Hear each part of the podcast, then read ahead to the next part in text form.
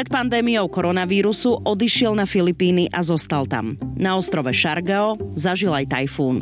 To bolo niečo, čo si budem pamätať do konca života určite. Bal si sa? Nechcem sa hrať na hrdinu, ale prišla mi sms od kamarátky, že Dani, že príď do Katangnánu, že tu máme safe house, uh, celý je z betónu a že tu sa skryjeme. No, že príď, lebo zmenili uh, ten tajfún na level Monster Typhoon, čo, je, čo znamená, že tam už ani není nejaká, nejaká klasifikácia, že ak, akom leveli by to malo byť, to už môže byť hoci čo, 200 km za hodinu alebo niečo podobné. Hej. Čiže v tom momente som sa bál. Slovák Daniel Caltik mi porozprával, ako sa skrýval počas tajfúnu, ale aj o tom, čo sa dialo, keď bol celý ostrov zničený. Po tom tajfúne fakt ľudia mali dôvod plakať a nevidel som ľudí plakať. Som videl ľudí hrať na gitare po tajfúne. Videl som, jak si pomáhali jeden druhému a pršalo, pršalo, nemali sme strechu nad hlavou a ľudia si pomáhali.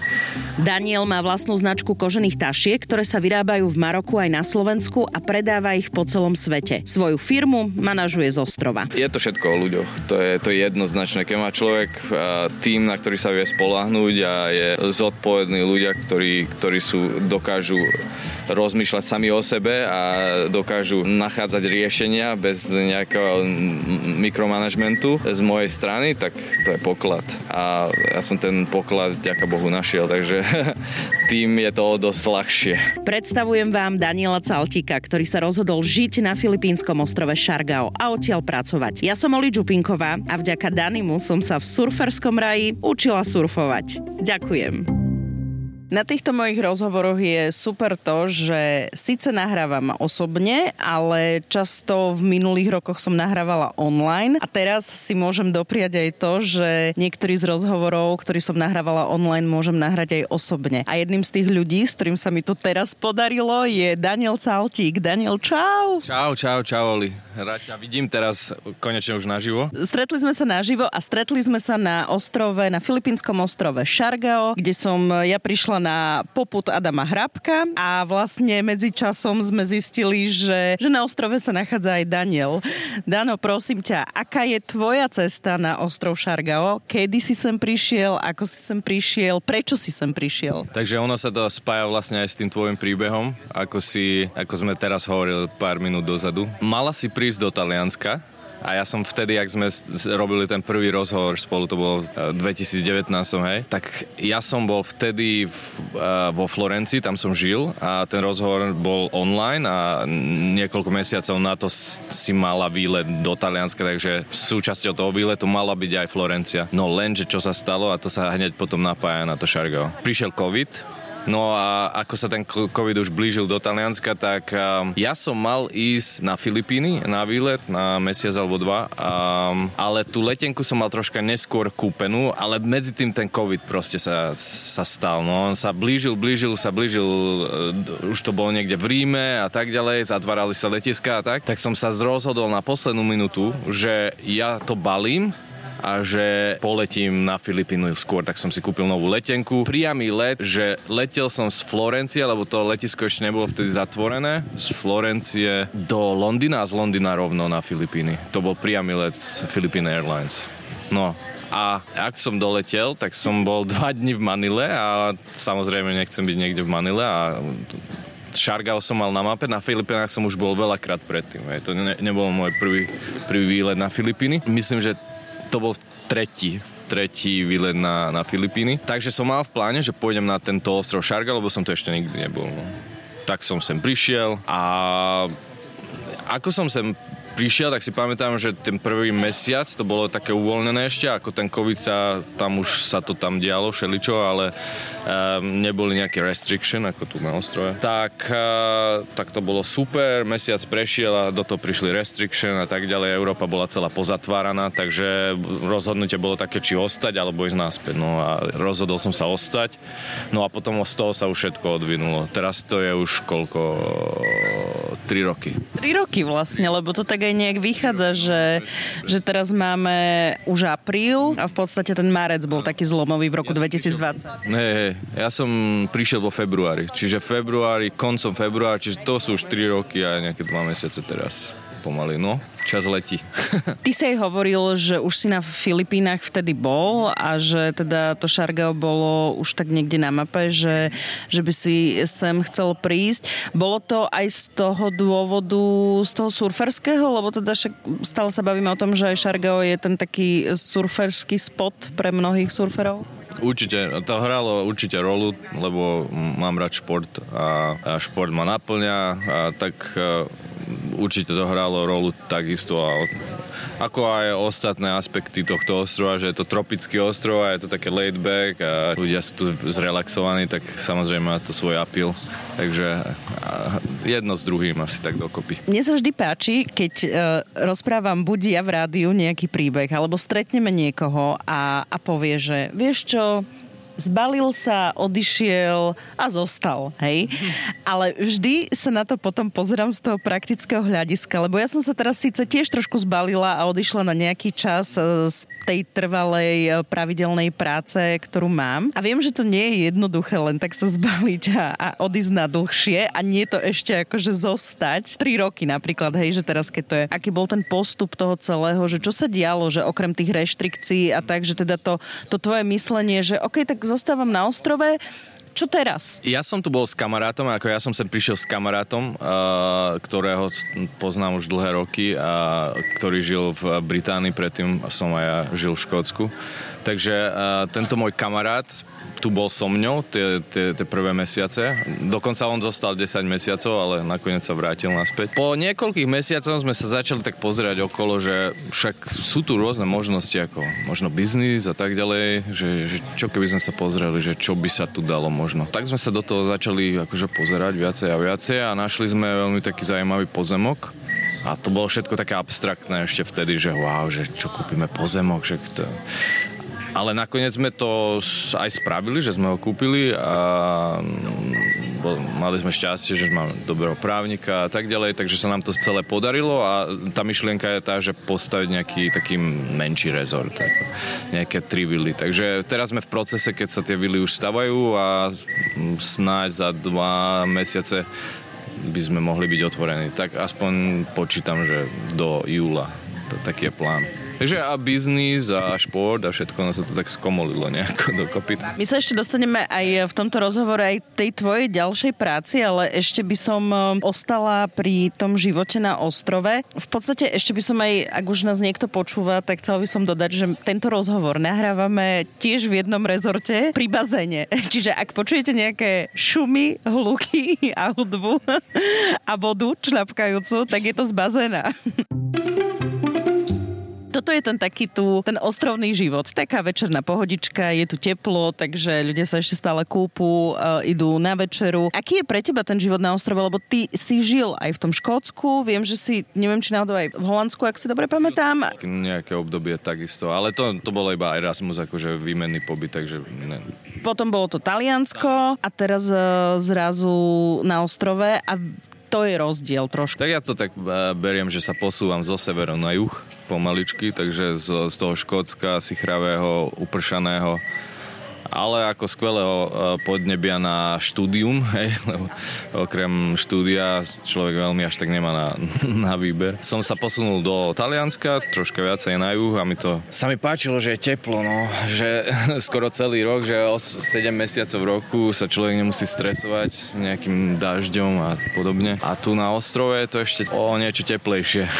Ako by si ty podľa teba opísal ten život na ostrove? Aký je? Život na ostrove, no mm, ako turista je to niečo iné ako tie prvé mesiace, keď som tu bol a samozrejme to bol ešte aj COVID do toho, takže nepovedal by som, že to zobrazuje tú skutočnosť, aký toho života na ostrove. Ale ako turista je to také, ako si spomenula pri tom bazéne, také zrelaxované samozrejme, že dni plynú rýchlo, niektoré pomaly, ale už keď človek má nejaké zodpovednosti, čo už teda teraz mám, tak niektoré dni mi prídu také ako keby pracovné, no. Ako sú tam aj súčasťou toho aj nejaký stres, ale tým, že je to tak skvelé, to počasie a že máme tie možnosti surfovať a robiť šport, tak sa dá nájsť veľmi dobrá rovnováha vo všetkom. Takže aj keď je nejaký že pracovný stres, tak sa dá z toho veľmi rýchlo dostať a vyrelaxovať tak dve hodinky na surf. Je to v podstate ako meditácia. Človek nemá so sebou telefón ani nič, iba svoje e, kráťase a nejaké tričko. Takže e, cíti sa slobodný a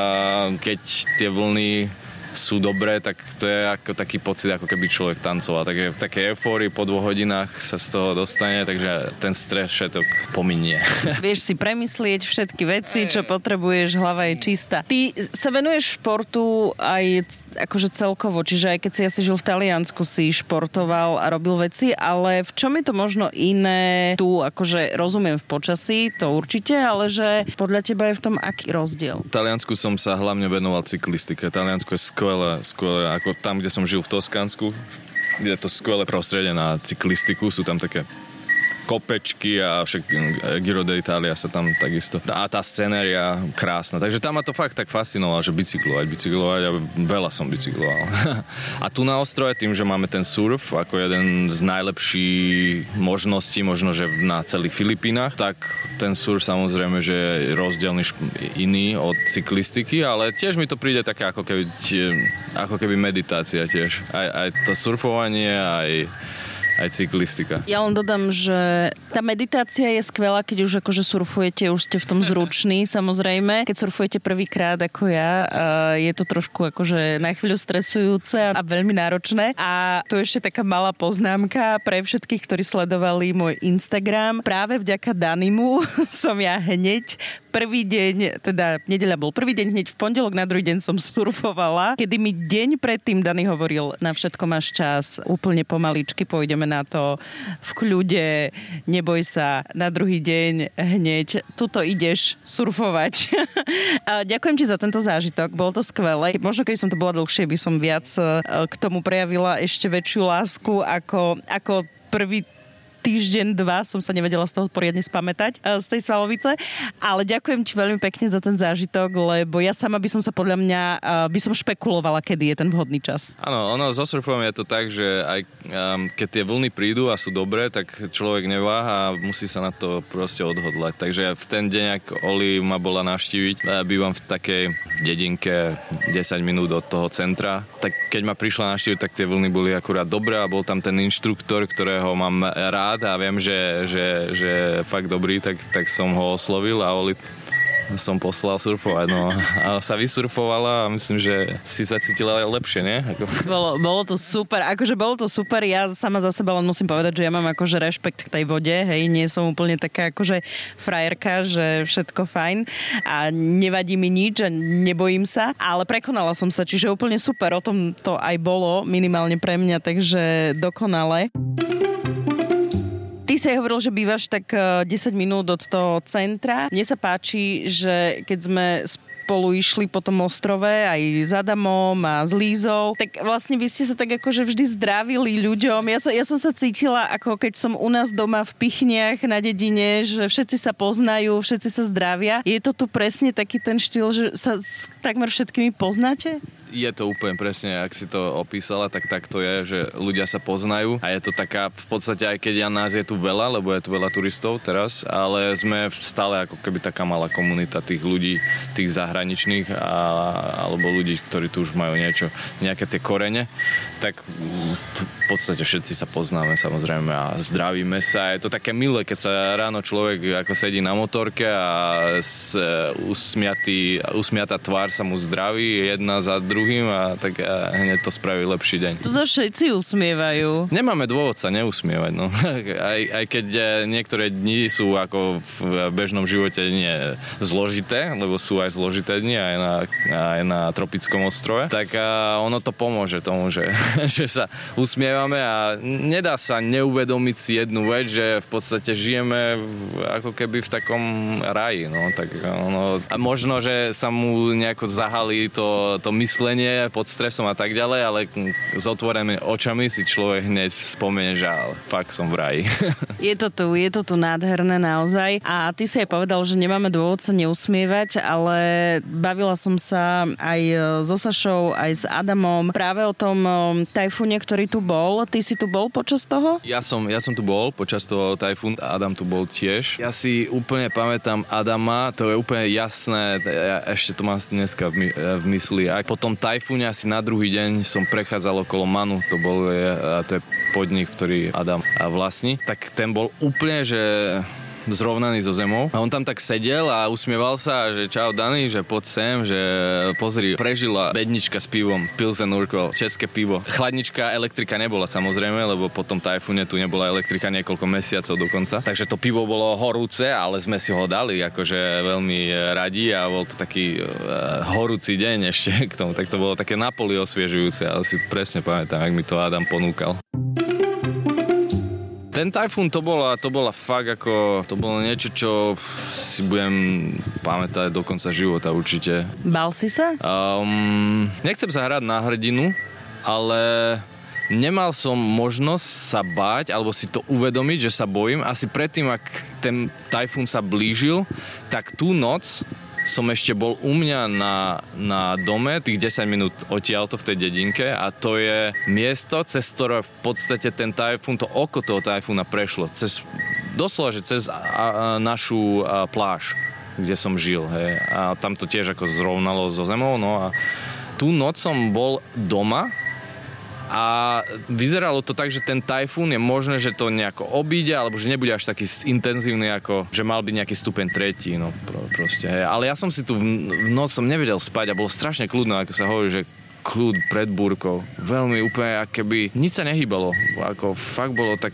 kľudne. No a až, až tak nereálne to bolo, že na druhý deň by mal prísť nejaký obrovský tajfún na to celé rozfúkať. Ale ja som, neviem, niečo mi hovoril, že ja som si pozeral nejaké videá na YouTube, alebo však boli tu aj tajfúny predtým, aj v nejakých iných častiach v Ázii a tak ďalej, tak som sa na to pozeral, že ako to vlastne prebiehalo, taký tajfún, že, že čo na čo sa má človek pripraviť, však neviem, však nikdy som v tajfúne nebol. No a ono to fakt akože vyzeralo intenzívne a, a tu bol nejaký tajfún niekoľko, de, 10 rokov dozadu alebo niečo podobné a veľ, veľ, veľa, veľa ľudí zomrelo, lebo však prišla tá prívalová vlna a vlastne to spôsobilo najviac úmrtí. No.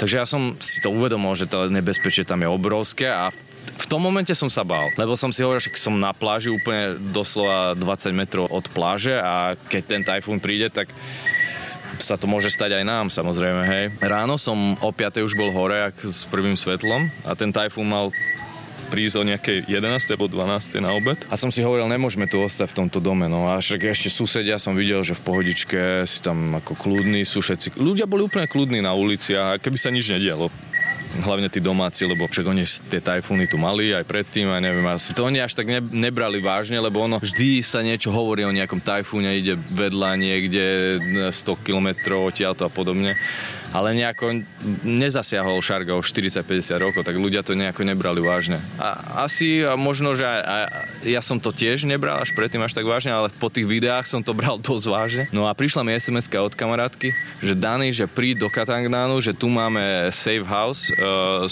celý je z betónu a že tu sa skryjeme. No že príď, lebo zmenili uh, ten tajfún na level Monster Typhoon, čo, je, čo znamená, že tam už ani není nejaká, nejaká klasifikácia, že ak, akom leveli by to malo by to už môže byť hoci čo 200 km za hodinu alebo niečo podobné. Hej. Čiže v tom momente som sa bál.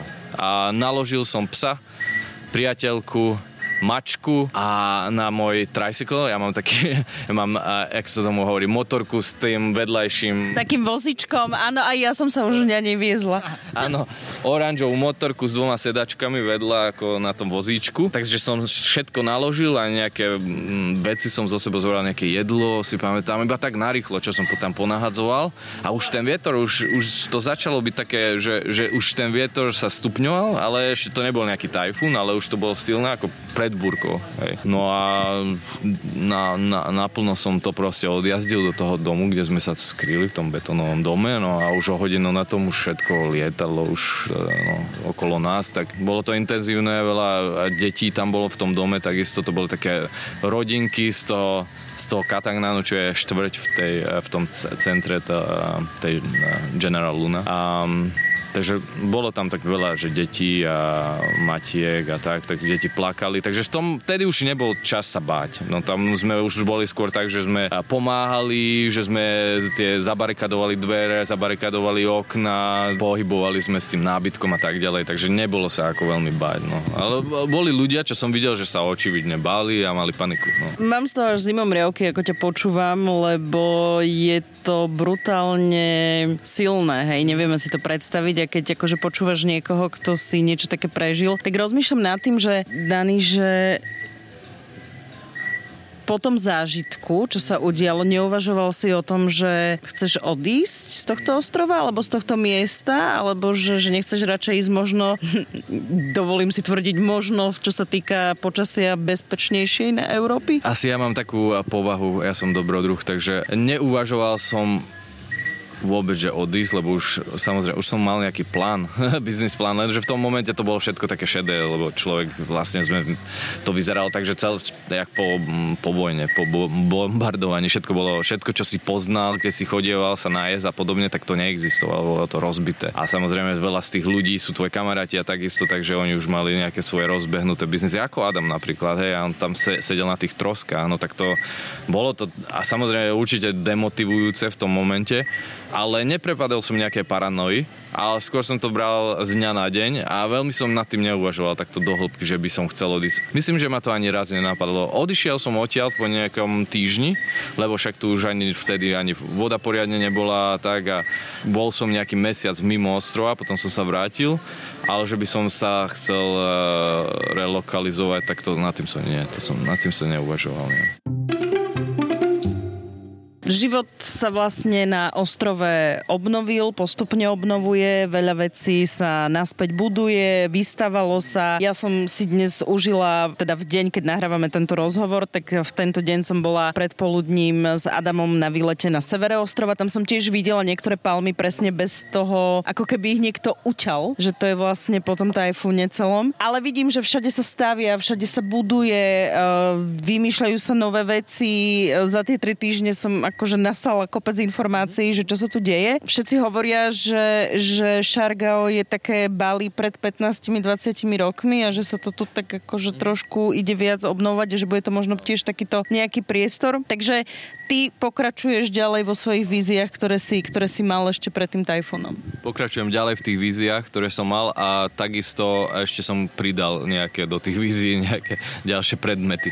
Ostrov je v podstate, ono sa to tu vybudovalo po tom tajfúne a je to lepšie ako predtým, lebo niektoré, vybudovala sa aj nejaká že, um, konkurencia. Tým, že ten tajfún sa stal, že ľudia si museli poobnovovať tie svoje prevádzky a tak ďalej, tak um, niektorí si ich obnovili lepšie ako predtým tak to dalo taký impuls aj ďalším, že tiež si musia asi tú konkurenciu nejako hrať poriadne. Takže ono je to lepšie ako predtým, by som povedal. Čo sa týka, je tu aj viacej možností, aj čo sa týka aj reštaurácií, ubytovania a tak ďalej. A sú tam ešte stále nejaké také detaily, ktoré poukazujú na to, že tu tajfún bol, ako keď si bol na tom severe. Tamto tamto dosť zničilo, ako rozfúkalo a tie stromy popadali, tak tam to ešte vidno. No, ale... Okrem surfovania, čo máš najradšej na, na Šargao? Okrem surfovania, čo mám najradšej, um, tak nebudem spomínať šport. Mám psa, tu mám rád a priateľku, aj tu mám rád.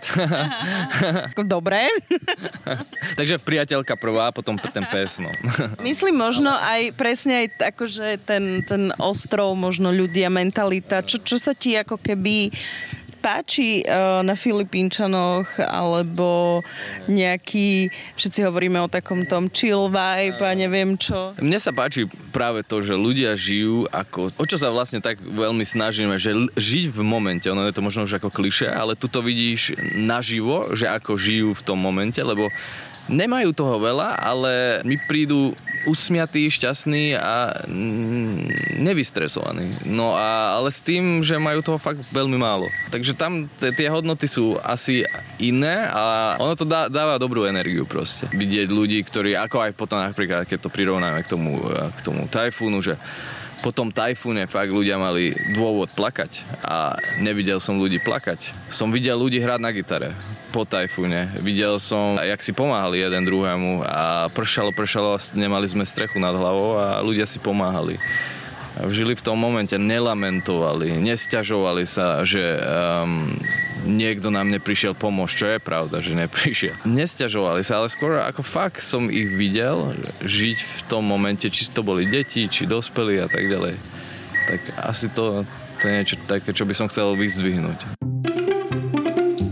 môj najsilnejší moment e, na ostrove je, okrem iných samozrejme, lebo ja som tu zažila veľmi veľa silných momentov, ale keď hovoríš, že žije v momente, budem sa možno už opakovať, ak niekto už počul rozhovor s Adamom alebo so Sašou, ale poviem to aj pri tebe, že keď prší, tak jednoducho prší a čakáš a, a pôjdeš na tú večeru alebo raňajky neskôr, alebo pôjdeš na to stretnutie neskôr, lebo prší. Riadiš sa tým, aké je počasie. Veľmi sa mi tu páči, že človek sa naučí improvizovať. Doslova improvizovať, lebo veľa vecí nefunguje tak na taký štandard, ako sme na to zvyknutí v Európe. V podstate na Slovensku veci fungujú celkom v pohode. Hej? Ale aj vtedy si vždycky nájdeme nejaké, nejakú možnosť sa stiažovať. A tu to fakt veľakrát vôbec nefunguje, hej, že, že e, napríklad na motorke, alebo ak sa ti to dneska stalo, že, že niečo sa pokazí a vždy sa niečo pokazí, lebo tie cesty sú tu zlé, dajme tomu, že pneumatika, je diera, alebo niečo. Tak človek musí zastať niekde v strede ničoho. No a čo spraví? Bude vystresovaný alebo bude tú motorku tlačiť s úsmevom. Však, tak um, človek má vždycky na, na, na výber a môže sa rozhodnúť, či, či plakať alebo či sa smiať.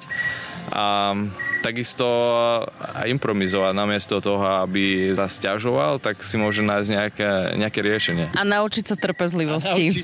A naučiť, a naučiť sa trpezlivosti, presne. A toto je asi tak najväčšia, najväčšia hodnota, ktorú sa človek tu učí, trpezlivosť. Keď si hovoril, že si videl ľudí, kedy možno mohli smútiť, eh, hrať na gitare a spievať, tak to som si všimla, že Filipínci si radi spievajú pri práci. Oni si radi spievajú aj pri práci a potom tu majú niečo také, čo však karaoke, hej. to až tak neobľúbujem, popravde, lebo to, oni to vypeckú na, naplno, ale kvitujem to, lebo však sú šťastní a spievajú a spev, ako sa hovorí, že dopomáha k šťastiu, no tak uh, spievajme.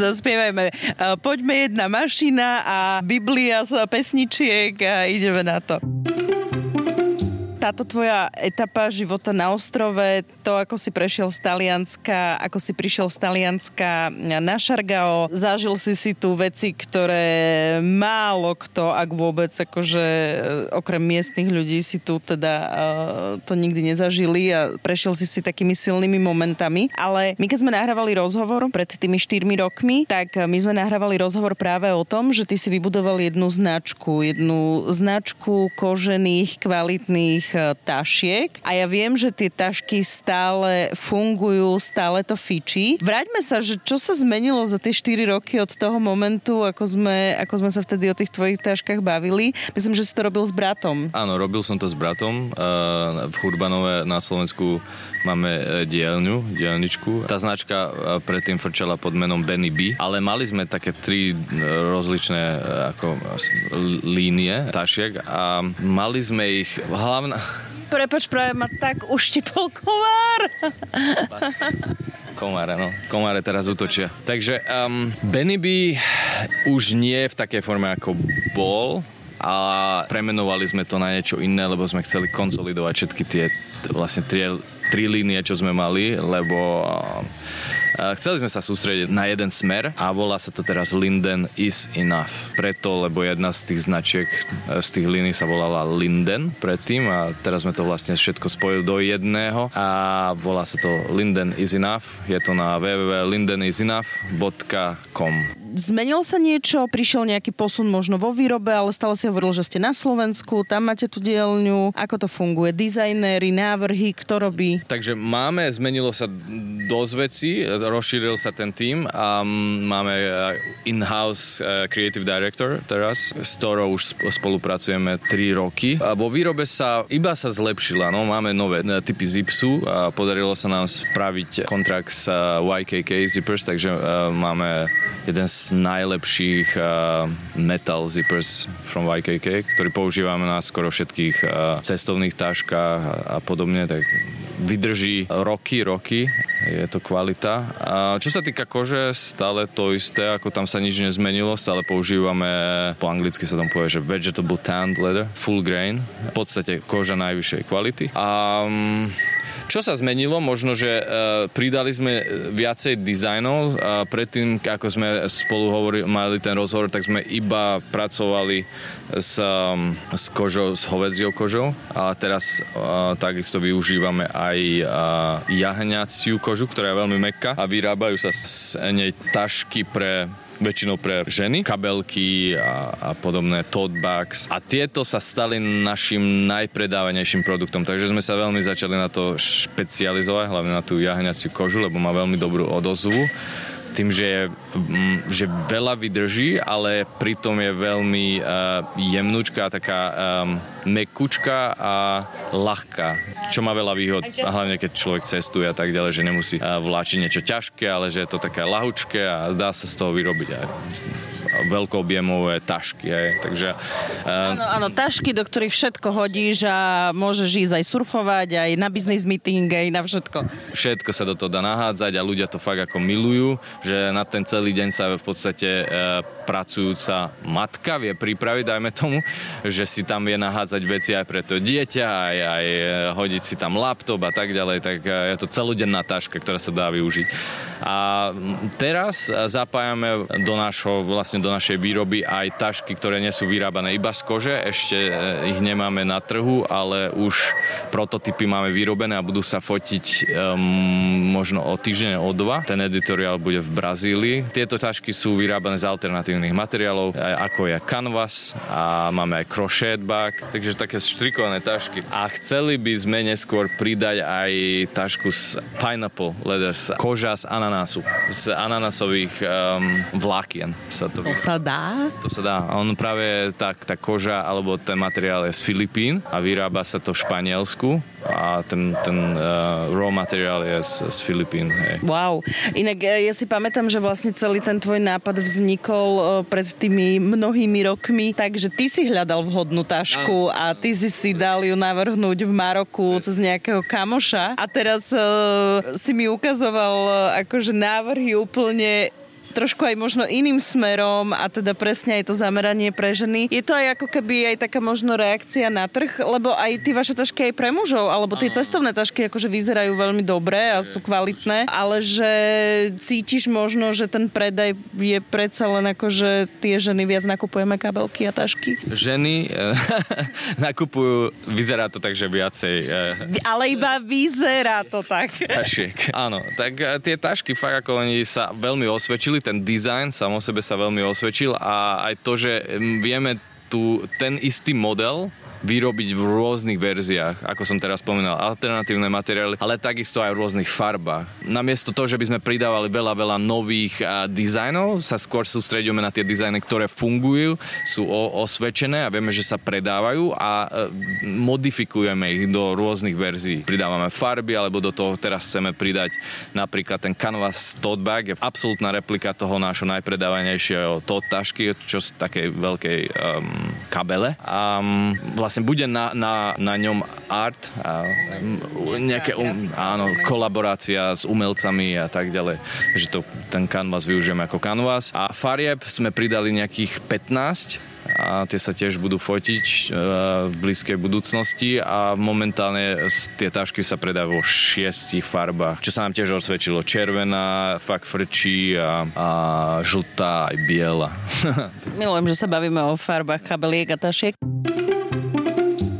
Tá fabrika na Slovensku, to je jediná fabrika, kde to všetko vyrábate, alebo aj ste už akože sústredení niekde aj v zahraničí? Lebo čo si pamätám, tak minimálne tie predaje sú v desiatkách krajín sveta, e, čo sa týka tých vašich tašiek. Áno, tašky sa predávajú fakt do, do celého sveta.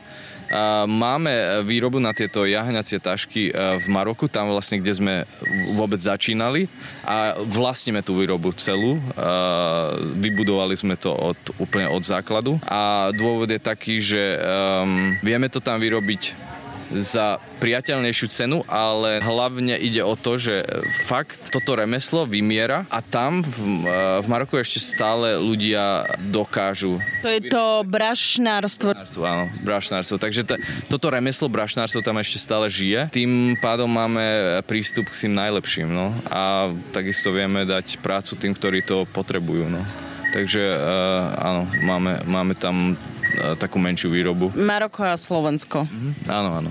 Keď si hovoril, že sa bude fotiť editoriál v Brazílii, ty cestuješ na tak tieto takéto fotenie alebo nejaké to pracovné cesty aj z ostrova? Áno, bol som e, mimo ostrova. Minulý rok som bol 4 mesiace mimo ostrova. Od apríla do augusta bol mimo. Medzi tým som navštívil aj Slovensko a strávil som takisto skoro dva mesiace v Maroku, kde sme fotili tie editoriály. Vlastne celý ten typ e, sa zišiel tam a tam sa nafotili tri editoriály. Prečo som spomenul Brazíliu je dôvod ten, že náš creative director je z Brazílie a ona tam žije a celý ten tým je takto proste porozlietaný, ale dodáva veľmi veľa dynamiky do celého biznisu aj do toho, ako do tých návrhov a čo sa týka, dajme tomu, že farieb, hej, teraz sme prišli s tou novou kolekciou farebných tašiek a oni sú inšpirované práve Brazíliou, brazílskymi takými farbami, ktoré sú výrazné. Ja som ti hovorila, green pink. A green pink sme ako na tvoj podnet, sme jednu tašku spravili, že green pink. Možno ju nazveme, že Oli. Áno poprosím. Super. Aké je to riadiť firmu? Lebo ty si aj presne teraz hovoril, že ste tak trošku aj rozlietaní, tie fabriky sú tiež e, mimo. Mali sme tu covidové obdobie, kde sme sa naučili a zistili sme, že vieme a dokážeme pracovať aj online a na diálku a vieme skladať rôzne týmy. Aké je to riadiť firmu z ostrova? Tak tým, že sme tu tak zrelaxovaní, tak je to, je to až také stresujúce. A tým, že som mikromanažoval všetko roky, tak som si vybudoval tým, na ktorý sa môžem eh, na 100% eh, spolahnuť. Je to všetko o ľuďoch. To je, to je jednoznačné. Keď má človek eh, tým, na ktorý sa vie spolahnuť a je zodpovední ľudia, ktorí, ktorí sú, dokážu rozmýšľať sami o sebe a dokážu nachádzať riešenia bez nejakého mikromanagementu z mojej strany, tak to je poklad. A ja som ten poklad, ďaká Bohu, našiel, takže tým je to dosť ľahšie. Ale samozrejme sú tam dní, keď máme nejaký problém alebo niečo treba riešiť a, a vtedy e, ako každý iný deň, keď má človek nejaký stres, no. či z ostrova, či nie. A hlavne mi teraz napadlo, keď ťa tak počúvam, že ten e, balans, práca, šport, voľný čas prichádza pri práci aj so signálom a s wi niekedy. No, ten problém tu fakt akože bol a už nie je tým, že tu máme Starlink, čo ďakujeme Elonovi za to. A niekoľko týždňov dozadu nám tu e, tie satelity začali vysielať signál, takže problém s internetom už je zahájený, ale tie roky tu bolo dosť e, napäté, čo sa týka internetu, lebo súdni, keď úplne že vypadol, alebo bol na takej nejakej zlej funkcii, že, že sa na tom nedalo pracovať. No. A to bolo stresujúce práve z tohto dôvodu žijem v tej dedine, ktorá je 10 minút odtiaľto, lebo tam mám vždy dobrý signál. No a tu v GL je to tak preplnené, že ten, ten, potom, jak je tu tak veľa ľudí, tak vtedy ten signál nejak tak ako keby skapal. No. Hapruje dosť často. Dani, ty si vieš predstaviť žiť na ostrove nejako veľmi dlho, alebo uvažuješ o tom, že, že aj by si chcel možno v budúcnosti zmeniť lokáciu? V tomto momente mám takú predstavu, že mi to príde ako domov, kde by som chcel žiť nejaké to obdobie. Nerozmýšľam nad tým, že by som v blízkej budúcnosti, čo je pre mňa 3 až 5 rokov, že by som sa chcel relokalizovať, že by som chcel niekde inde žiť, ale samozrejme chcel by som stráviť niekoľko mesiacov v roku, každý rok mimo ostrov, alebo ono je to dôležité aj byť v, v inom prostredí, aj nejaké to kultúrne vyžitie človeku chýba a tak ďalej, lebo nie je všetko iba o surfovaní, všetkého sa dá ako sa tomu hovorí, očemeriť. Ano, tak to ano. hovoríme v Komárne. Očemeriť. tak a, e, presíti. No a je to tu obdobie dažďov, v novembri až do februára a ono to je nič moc. No, keď prší, keď prší každý deň, je to nič moc aj z toho dôvodu, že tie cesty sú tu tak zlé, že, že ono to komplikuje potom všetko. No. Takže t- v tom období by som chcel byť asi mimo.